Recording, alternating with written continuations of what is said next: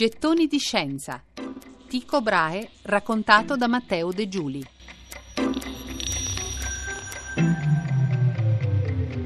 L'omicidio misterioso di un astronomo di 400 anni fa potrebbe essere finalmente risolto. Era più o meno questo il titolo di un articolo del Daily Telegraph, quotidiano britannico. Eravamo nel gennaio 2009 e i giornali di tutta Europa stavano tornando a parlare di uno dei più appassionanti casi irrisolti di omicidio del mondo della storia della scienza, sempre che di omicidio si sia effettivamente trattato.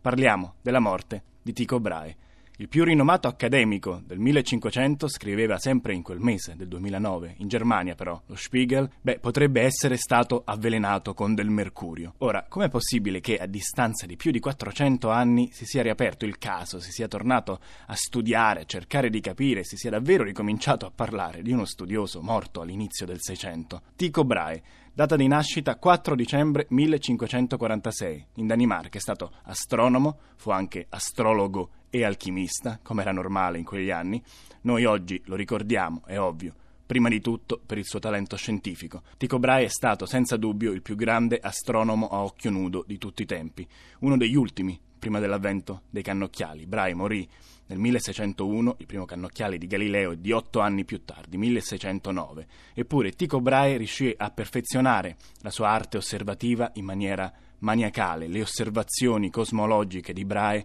le sue scoperte astronomiche, il suo metodo soprattutto contribuirono in maniera determinante alla nascita della scienza così come la conosciamo oggi. Tycho Brahe aiutò a cambiare lo sguardo che avevamo sull'universo e la sua struttura, ci aiutò a mettere ordine in quelle cose lì Qui sulla Terra, però, Tycho Brahe lasciò invece una gran confusione. La storia personale di Brahe è piena di elementi singolari e insoliti ed è per questo forse che di tanto in tanto se ne torna a parlare, anche dopo secoli, addirittura sui giornali.